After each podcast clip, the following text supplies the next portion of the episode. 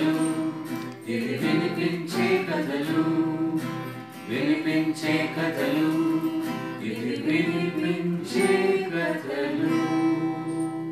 నమస్కారం. వినిపించే కథల ఆత్మీయ శ్రోతలకు వెంపటి కామేశ్వరరావు సాదర స్వాగతం. ఈరోజు నేను వినిపించే రెండు వందల ఇరవైవ కథ V K two two zero Shrimati Garimella Subbalakshmi గారి కథ పాత సీసాలో కొత్త సార. రచయిత్రి శ్రీమతి గరిమెళ్ళ సుబ్బలక్ష్మి గారు వినిపించే కథల శ్రోతలకు పరిచితులే. నేను వినిపించిన నూట ముప్పై తొమ్మిదవ కథ ఢామ్ నూట ఎనభై మూడవ కథ కళ్ళల్లో ప్రాణాలు వారి కథలే.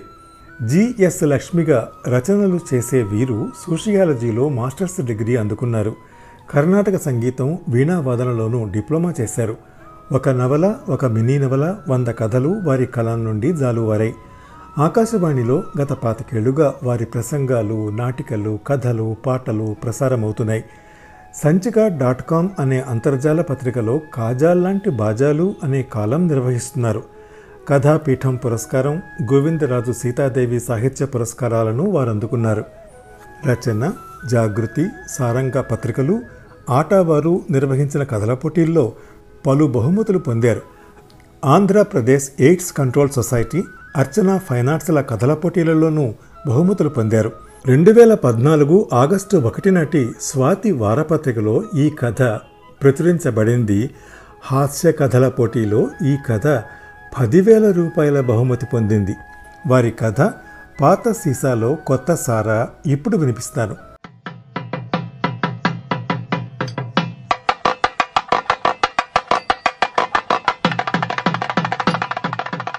శుభలేఖపైనే జిడ్డువారి పెండ్లి పిలుపు అని చూసి రోజు రోజుకి మారిపోతున్న పెళ్ళిళ్ళ విధానాలకు అలవాటు పడిపోతూ శుభలేఖ తెరిచాడు రఘుపతి.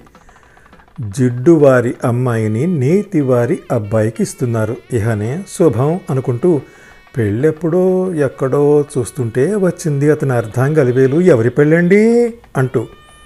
ఎవరో? జిడ్డువారుట మీ చుట్టాలేమో? అన్నాడు వ్యంగ్యంగా. అలివేలు వాళ్ళ పుట్టింటారికి బంధుప్రీతి ఎక్కువ. ఎక్కడెక్కడి వాళ్ళని మా వాళ్ళే అని కలిపేసుకుని తిరుగుతుంటారు. అలివేలు ఎన్నిసార్లు ఆ చుట్టరికాలు చెప్పినా రఘుపతికి అర్థం కాదు. ఎందుకంటే రఘుపతి కేవలం అతని అన్నదమ్ములు అక్క చెల్లెళ్ళను మాత్రమే గుర్తుపెట్టుకుంటాడు. మిగిలిన వాళ్ళ గురించి ఆలోచించి బుర్రని చెత్తబుట్ట చేయటం అతనికి ఇష్టం ఉండదు. అతని సంగతి తెలిసిన అలివేలు పోనీ పాపం అని ఊరుకోదు. ఊళ్ళో చుట్టాలందరినీ కలిపేసుకుని తిరిగేస్తుంటుంది. శుభలేఖ తీసి చూస్తూనే అయ్యో ఇది మా రెండో మామయ్య తోడేలుడి చెల్లెలి పెళ్ళండి. వైజాగ్లో అరే వచ్చేనలే అన్నట్టు మననే ఫోన్ చేసి చెప్పాడు. నే చెప్పడం మర్చిపోయాను. ఐదు రోజుల పెళ్ళిట. ఇప్పుడందరూ పాత రోజుల్లో లాగా మూడు రోజుల పెళ్ళిళ్ళు ఐదు రోజుల పెళ్ళిళ్ళు చేస్తూ పాత తంతులన్నీ మళ్ళీ పైకి తీస్తున్నారండి. ఒక్కటడిగితే పది చెప్పే అలివేలు ఈసారి ఇంకా ఆవేశపడిపోయింది. అసలే అలివేలు ఎక్కడైనా మామిడి తోరణం కట్టారంటే పరిగెట్టేస్తుంది. అలాంటిది ఇంత దగ్గర చుట్టం పెళ్ళికి వెళ్ళకుండా ఉంటుందా? తను వెళ్ళడమే కాదు రఘుపతిని బలవంతంగా బయలుదేరతీసింది. తప్పుతుందా? హోమ్ మినిస్టర్ గారి ఆదేశం. అయినా ఎంతో కష్టపడి మరీ ఐదు రోజులు కాకుండా మూడు రోజులకి ఒప్పించగలిగాడు రఘుపతి.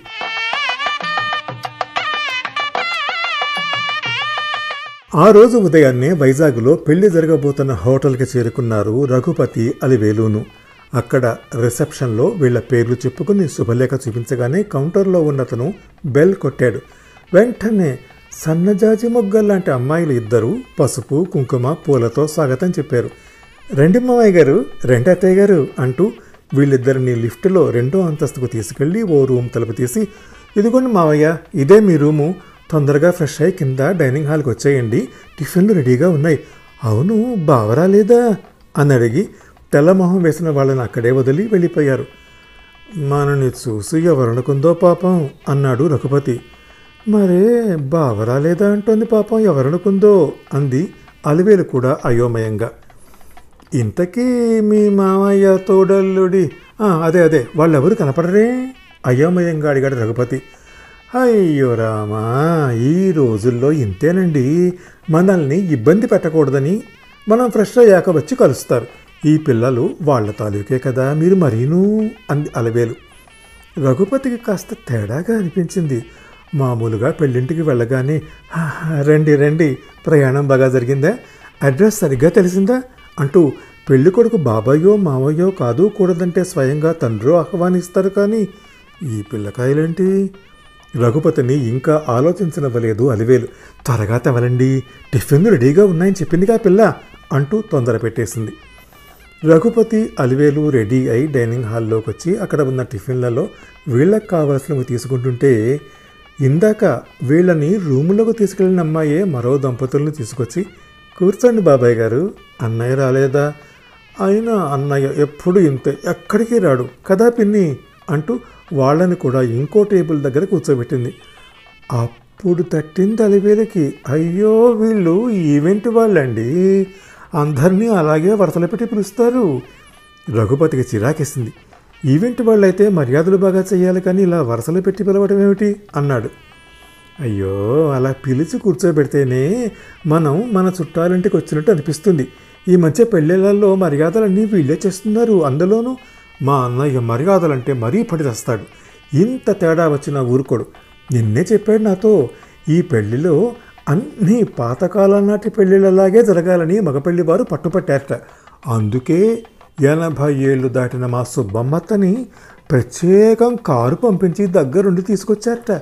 ఆవిడకి ఈ పద్ధతులన్నీ కొట్టిన పిండి అనుకోండి ఇవన్నీ నీకెప్పుడు తెలిసాయి? ఇంకా వాళ్ళు కనిపించలేదుగా. అక్కడే ఫోన్లో అన్నీ చెప్పారండి బాబు.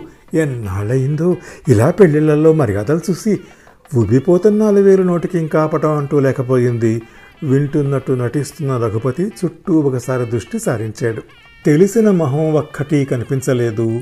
అలివేలు కూడా పాపం తీర్థంలో తప్పిపోయిన దానిలా అంతమంది జనంలోనూ తెలిసిన వారి మొహాల కోసం వెతుకుతోంది.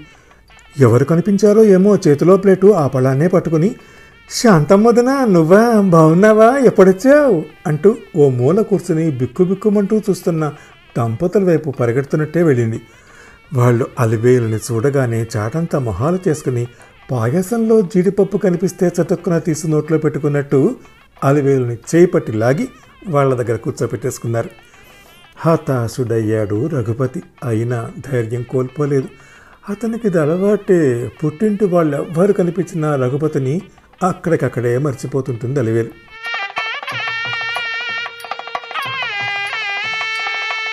ఓసారిలాగే హైదరాబాదులో అలివేలు చుట్టాలింట్లో పెళ్ళి కడితే వాళ్ళు పెళ్ళి కూతురికి తోడుగా అలివేలుని పెళ్ళి కూతురితో పాటు అత్తారింటికి సాయంగా పంపడానికి అప్పటికప్పుడు నిర్ణయించుకుని దుర్ముహూర్తం వచ్చేస్తోందని తొందర పెట్టేసి అలివేలకి రఘుపతితో చెప్పే టైం కూడా ఇవ్వకుండా పెళ్ళి కూతురితో పాటు నాచారంలో ఉన్న నోమా కళ్యాణ మండపం నుంచి మెహదీపట్నంలో ఉన్న మగపెళ్ళి వారింటికి కారులో ఎక్కించి పంపించేశారు. తర్వాత వాళ్ళు కూడా సామాన్లు సర్దుకునే హడావిడిలో చాలా కన్వీనియంట్గా రఘుపతితో చెప్పటం మర్చిపోయారు. పాపం రఘుపతి అలివేలు కోసం చూసి చూసి అందరి సామాన్లు వెళ్ళిపోయాక అన్ని రూములు వెతుక్కుని ఎక్కడా అలివేలు కనపడక దారిలో పోలీస్ స్టేషన్లో రిపోర్ట్ ఇద్దామా అనుకుని కూడా పోనీ తెల్లారిని అనుకుంటూ ఇంటికొచ్చి రాత్రంతా నిద్రపట్టక అలివేలే గుర్తొస్తుంటే తన పెళ్ళి ఫోటోల ఆల్బమ్ చూసుకుంటూ గడిపేశాడు. అక్కడ మగపెళ్ళి వారింట్లో ఉదయం కాఫీ తాగుతున్నప్పుడు కానీ అలివేలకి రఘుపతి గుర్తు రాలేదు. వెంటనే ఫోన్ చేసి విషయం చెప్పింది. రాత్రంతా టెన్షన్ పడ్డ రఘుపతి ఫోన్లో గట్టిగా అరవబోయాడు. రఘుపతి సంగతి తెలిసిన అలివేలు తెలివిగా అయినా నాకు తెలియదండి మీరు ఎంత మంచివారు. ఇక్కడ మగపిల్లి వారితో మీ గురించే చెబుతున్నాను. మీరు ఆడవాళ్ళకి ఎంత స్వేచ్ఛ స్వాతంత్రం ఇస్తారో అంటుంటే వాళ్ళు మిమ్మల్ని చూడాలంటున్నారండి. రారు అంటూ అతని ముందరి కాళ్ళకి బంధం వేసేసింది. ఇంకేం చేస్తాడు? అంత దూరము వెళ్ళి సాయంత్రానికి అలివేలుని ఇంటికి తెచ్చుకున్నాడు. ఆ అనుభవం అయినప్పటి నుంచి రఘుపతి ఇలా అలివేలు తరఫు బంధువుల ఇళ్ళకు వచ్చినప్పుడల్లా చాలా ముందు జాగ్రత్త పడుతున్నాడు. అలివేలుని అస్సలు తన దృష్టి నుంచి తప్పించుకొనివ్వటం లేదు.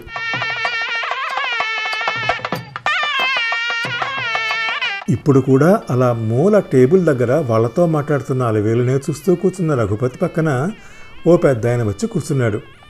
ఎవరి తాలూకు బాబు నువ్వు? అంటూ. నేను అలివేలు మగుండండి అన్నాడు మళ్ళీ వెంటనే గుర్తొచ్చింది. అలివేలుని వాళ్ళ చుట్టాలందరూ చంటి అని పిలుస్తుంటారు. అందుకని చంటి మొగుండండి అని అతి వినయంగా చెప్పాడు. ఏ చంటి? పెద్ద అబ్బులు గారి సంట చిన్నబ్బులు గారి సంట ఆయన మళ్ళీ అడిగాడు. ఈ సంగతి రఘుపతికి తెలియదు. బిక్క మొహం పెట్టుకొని ఇదేమిటో సరిగ్గా కనుక్కుందామని అలివేలున్న వైపు చూస్తే అక్కడ అలివేలేది? లేదు. అలివేలు లేదు. ఆ ముసలాళ్ళు లేరు. కంగారు పడుతూ గబ్బుకుని లేచి హాలు బయటికి వచ్చి చూస్తే అక్కడ ఓ పెద్ద గుంపులోకి చేరుతూ కనిపించింది అలివేలు. రఘుపతి అలా చూస్తూనే ఉన్నాడు. ఆ గుంపులోంచి గట్టి గట్టిగా మగవాళ్ళ ఈలలు కెవ్వు కెవ్వమంటూ ఆడవాళ్ళ కేకలు వినిపించాయి. ఏమైపోయిందోనని కంగారు పడుతూ చూస్తే కాశీ యాత్రకు వెడుతున్న పెళ్ళి కొడుకుని నలుగురు పెద్ద మనుషులు అమాంతం ఎత్తుకుని మోసుకుంటూ ఊరేగింపుగా గ్రౌండ్ అంతా తిరుగుతున్నారు. చుట్టూ ఉన్న మగాళ్ళందరూ ఈలలేస్తుంటే ఆడాళ్ళందరూ వెర్రి కేకలాంటివి పెడుతున్నారు. ఏమైందండి? పక్కనున్న పెద్ద మనిషిని అడిగాడు రఘుపతి. ఆ పెద్ద ఆయన చాలా పెద్ద నిట్టూర్పు విడిచాడు. ఏం చెప్పమంటారు? ఇదివరకు రోజుల్లో బలగం ఉండేది డబ్బు ఉండేది కాదు. ఇప్పుడు ఎక్కడ చూసినా డబ్బే. కావలసిన మనుషులు మటుకు కనపడటం లేదు. అందుకని ఆ డబ్బు చూపించుకునేందుకు ఈ మధ్య పెళ్ళిళ్ళు ఇలాంటి ఈవెంట్ మేనేజర్స్ చేతుల్లో పెడుతున్నారు. కాశీయాత్రలో ఉన్న విశిష్టత అది పెళ్ళి కొడుకు చేత చేయించడానికి కారణాలు ఏమీ తెలియకుండా చక్కగా డెకరేట్ చేసిన ఓ గొడుగిచ్చి పెళ్ళి కొడుకుని గ్రౌండ్లో తెచ్చి ఆ బ్రాహ్మడేవో మంత్రాలు చదవగానే అతన్ని అలా ఎత్తుకుని తిప్పుతున్నారు. ఎంత గట్టిగా కేకలు పెడితే అంత బాగా జరిగినట్టన్నమాట. ఆ పెద్ద మనిషి చెప్పిన మాట అక్షర సత్యం అనిపించింది రఘుపతికి. ఏం పెళ్ళిళ్ళో? ఎవరెవరు చుట్టాలో తెలియదు ఏ రకం చుట్టరకమో తెలియదు మధ్యలో ఇలా బయట వాళ్ళు కల్పించేసుకుని మామయ్య బాబాయ్ అని పిలిచేస్తుంటే అసలు నిజంగా వరసైన వాళ్ళు పిలిచినా కూడా బయట వాళ్ళే అనుకోవచ్చు అనుకున్నాడు. ఏ మాటకు ఆ మాటే చెప్పాలి? పెళ్ళి మటుకు చాలా అట్టహాసంగా జరిగింది. ఏ చిన్న కార్యక్రమం తప్పకుండా వీడియో వాళ్ళు ఫోటోల వాళ్ళు జనాల్ని ఛేదించేసుకుని మరీ ఫిల్ముల్లో బంధించేశారు.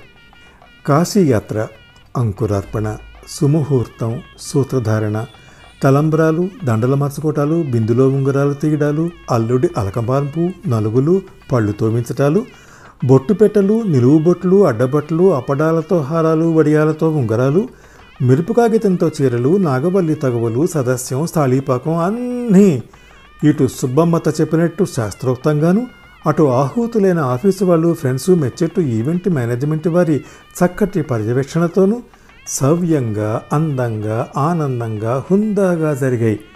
ప్రతి చిన్న తంతుని ఎంతో గొప్పగా వర్ణించి దాని అర్థం అది చేయటంలో గల పరమార్థం పెళ్ళికి ముందే ఒక చిన్న అందమైన పుస్తకంలో అచ్చువేయించి ఈ శాస్త్రం తెలియని ఆఫీసు వాళ్ళకి ఫ్రెండ్స్కి ఇవ్వటం వల్ల వాళ్ళు కూడా ప్రతి చిన్న కార్యక్రమంలోనూ ఉత్సాహంగా పాల్గొని ఆనందించారు.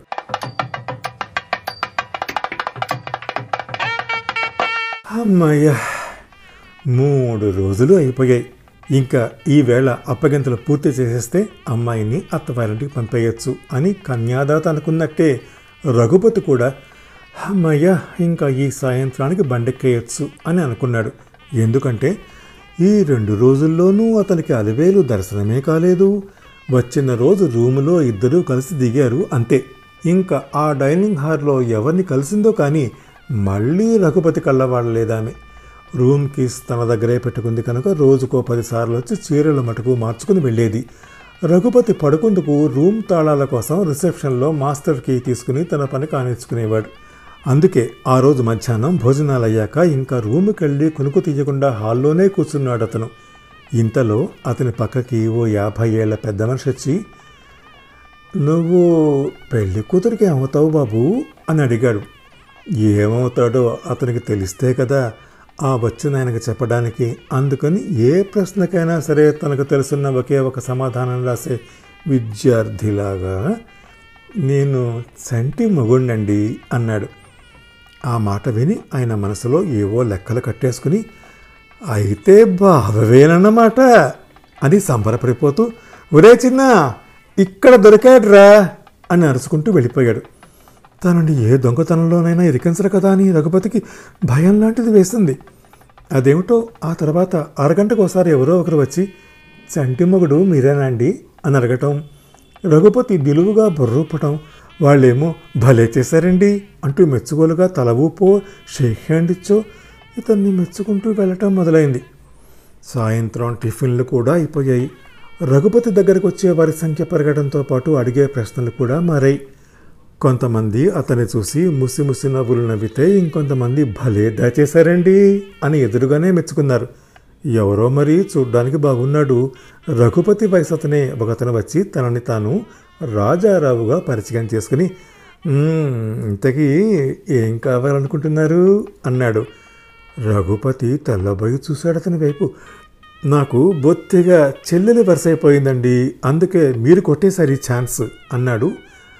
రఘుపతి చటుక్కున్న ఆ రాజారావు చేతులు పట్టుకుని బాబాబు మీకు పుణ్యం ఉంటుంది. అసలు ఈ విషయం ఏమిటో చెబుదురు. టెన్షన్తో చచ్చిపోతున్నాను. కొంప తీసి వీళ్ళందరూ కలిసి నన్ను ఎందులోనైనా ఇరికించేయట్లేదు కదా.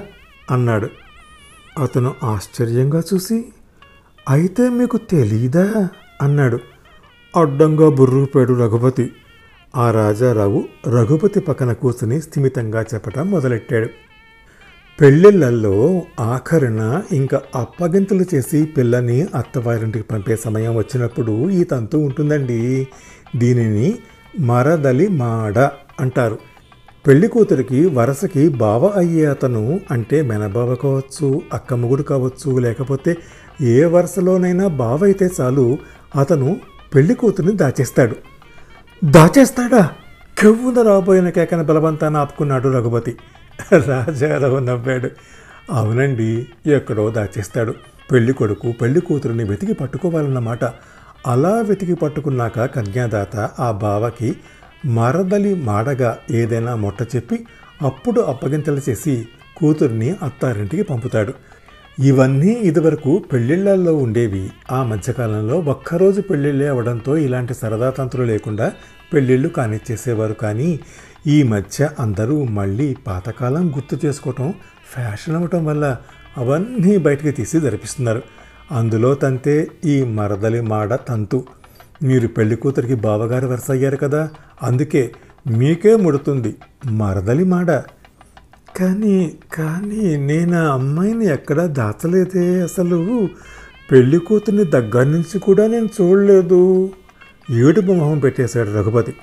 అక్కర్లేదండి అన్ని ఈవెంట్ వాళ్ళు చూసుకుంటారు. మీరు ఇలా కూర్చోండి చాలు. మొత్తానికి అదృష్టవంతులండి. పెళ్ళి కూతురి తండ్రి బోల్డ్ సంపాదించాడు. మీరు ఏదడిగినా ఇచ్చేస్తాడు. కాస్త ఈర్ష్య ధనించింది అతగాని మాటల్లో. రాజారావు చెప్పింది విన్న రఘుపతికి ఏం చేయాలో తోసలేదు. పరాయి వాళ్ళు ఎవరైనా అతని కోసం రూపాయి ఖర్చు పెడితే మళ్ళీ వాళ్ళకి పది రూపాయలు ఇచ్చేదాకా అతని మనసు ఊరుకోదు. అలాంటి వాడు అతను. అలివేలు కూడా అస్తమానం దెప్పుతూ ఉంటుంది. మీరెక్కడ వెళ్ళడండి మామగారిని ఏది అడగరు అంటూ. అలాంటి రఘుపతి ఇప్పుడు ఇలా మరదలమాడ అనేదేదో భూతంలాగా అతని మీదకి వచ్చి పడిపోవడంతో ఉక్కిరి బా బాబు నాకు ఇవేవీ తెలియదు నా బదులు ఇంకెవరినైనా చూసుకోమని చెబుదురు వాళ్ళకి అని బతిమాలుకున్నాడు రాజారావుని. అబ్బే ఇంకెవరూ లేరండి. అందరికీ ఒక్కళ్ళు ఇద్దరే పిల్లలు అవడంతో ఈ చుట్టరికాలకి చాలా షార్టేజ్ వచ్చేసింది. లక్కీగా మీకు వరస కుదిరింది. అయినా మీకేం కష్టం లేకుండా అంతా ఈవెంట్ వాళ్ళు చూసుకుంటున్నారుగా మీకు కావాల్సింది అడిగి పుచ్చుకోండి అంతే. విషయం తేల్చేసి అక్కడి నుంచి వెళ్ళిపోయాడు రాజారావు. రాజారావు అలా వెళ్ళాడో లేదో ఇటు నుంచి పెళ్ళి కొడుకు అతని అక్క వచ్చారు. కాస్త క్లూ ఇవ్వండి అన్నగారు అని హాస్యంగా అంటూ రఘుపతి భుజం మీద చేయి వేసి పక్కన కూర్చున్నాడు పెళ్ళి కొడుకు. ఎటువైపు రూములో చెప్పండి చాలు మేమే వెతుక్కుంటాం వాళ్ళక్క కలుపుగోలుగా అడిగింది. నాకు తెలీదండి అంటూ బిక్కమొహం పెట్టాడు రఘుపతి. అతన్ని అనుమానంగా చూస్తూ ఇద్దరు మళ్ళీ పెళ్ళి కూతురుని వెతకడానికి వెళ్ళిపోయారు. వాళ్ళటి వెళ్ళగానే ఇటు కన్యాదాత వచ్చి రఘుపతి పక్కన కూర్చుని తన గోడు వెళ్ళబోసుకున్నాడు. బాబూ నువ్వేం కావాలంటే అది ఇస్తా. మా పిల్లని ఎక్కడ దాచావో కాస్త తొందరగా చెప్పు బాబు. ఇవాళ అప్పగింతలయ్యి రాత్రికి ఫ్లైట్ అందుకోకపోతే అవతల నా జాబులో చాలా ఇంపార్టెంట్ మీటింగ్ మిస్ అయిపోతాను. అంటూ అలవాటు లేని జారిపోతున్న పై మీది కండువాతో చెమటలు తుడుచుకుంటూ వెళ్ళిపోయాడు. రఘుపతి బేజారెత్తిపోయి అలివేలు కోసం అన్ని చోట్ల వెతకటం మొదలెట్టాడు. మెయిన్ హాలు డైనింగ్ హాలు పక్కనే ఉన్న రూములు రెండు వెనక ఉన్న స్టోర్ రూము. ఇలా అతను వెతుకుతుంటే నెమ్మదిగా అతని వెనకాల ఓ గుంపు తయారైంది. కాసేపటికి కానీ దాన్ని అతను గమనించలేకపోయాడు. రఘుపతి ఏ రూములోకి వెడుతున్నాడో చూసి అతను అందులోంచి బయటికి రాగానే ఆ గుంపు ఆ రూములో దూరడం. వెంటనే వెర్రిముఖాలు వేసుకుని బయటికి రావడం చూసిన అతనికి అర్థమైపోయింది. బహుశా తను పెళ్ళి కూతురిని దాచిన చోటుకు పెడుతున్నాననుకుని వాళ్ళు తన వెంట పడుండొచ్చని. అలువేలు! అని సినిమాలో గట్టిగా ఒక కేక పెట్టేద్దామనుకున్నాడు కానీ మర్యాదస్తుడు కనుక తనని తాను సంభాళించుకుని ఇంకా తన రూమ్కి వెళ్ళిపోవడానికి నిశ్చయించుకుని రిసెప్షన్లో మాస్టర్ కీ కోసం అడిగాడు. ఇతన్ని ఫాలో అవుతున్న గ్యాంగ్ కూడా వెనకే ఉన్నారు. రూమ్ తాళం తీసి లోపలికి రాగానే రఘుపతికి ఎదురుగా ఈవెంట్ మనుషులు ఓ నలుగురు అలివేలు ఆ పక్కన పెళ్ళి కూతురు కనిపించారు. రఘుపతిని చూడగానే మరింక మాట్లాడనీయకుండా అతన్ని ఓ పక్కకు తోసేసి కనిపెట్టేశారా? నేను ఈ ఈవెంట్ వాళ్ళు కలిసి ఇంకో రూమ్లో దాచేస్తానులేండి దీన్ని. అంత తొందరగా దొరకనివ్వను. అట్టే మొహమాటాలకి పోకుండా ఓ ఐప్యాడ్ టచ్ స్క్రీన్ ఫోను అడగండి అని హుకుం జారీ చేసేసి రఘుపతికి ఏం జరుగుతోందో అర్థమయ్యే లోపల ఒకవైపు ఈవెంట్ వాళ్ళు ఇంకోవైపు అలివేలు పెళ్ళి కూతురు చేయబట్టుకుని బయటికి లక్కుపోయారు. అలివేలు ఇవాళ రాత్రే మన బండి ఇంకో గంటలో బయలుదేరాలి అని ఆమెకు అర్థమవ్వాలని గట్టిగా చెప్తూ వాళ్ళ వెనకాల పడ్డాడు రఘుపతి. రఘుపతి వెనకాల పెళ్ళి కొడుకు అతని అక్క ఆ వెనకాల కన్యాదాత ఆ వెనకాల పెళ్ళికొచ్చిన ఆఫీసు వాళ్ళు ఫ్రెండ్స్ ఆ పైన ఈ సీన్ చూడ్డానికి బహుపసందుగా ఉందని హోటల్ వాళ్ళు. అలా ఒకరి వెనకాల ఒకరు ఆ రెండో అంతస్తులో రూముల ముందున్న కారిడార్లో ఓ పెద్ద ఊరేగింపులా వెళ్ళడం మొదలెట్టారు. అంత గందరగోళంగా ఉంది. అందరూ అరిచేస్తున్నారు. గొంతెత్తి గట్టిగా ఏవేవో మాట్లాడేస్తున్నారు. ఒకరి మాట ఒకరికి వినపడటం లేదు. ఎవరి గోల వాళ్ళదనే ధోరణిలో అలా కారిడార్ చుట్టూ తిరుగుతున్నారు. కింద రిసెప్షన్ నుంచి రెండో అంతస్తులో కనిపిస్తున్న మరదలిమాడ అనే అద్భుతమైన సీనిని వీడియో వాళ్ళు ఫోటోల వాళ్ళు ఎంతో చాకచక్యంగా వాళ్ళ ఫిల్ముల్లో బంధిస్తున్నారు.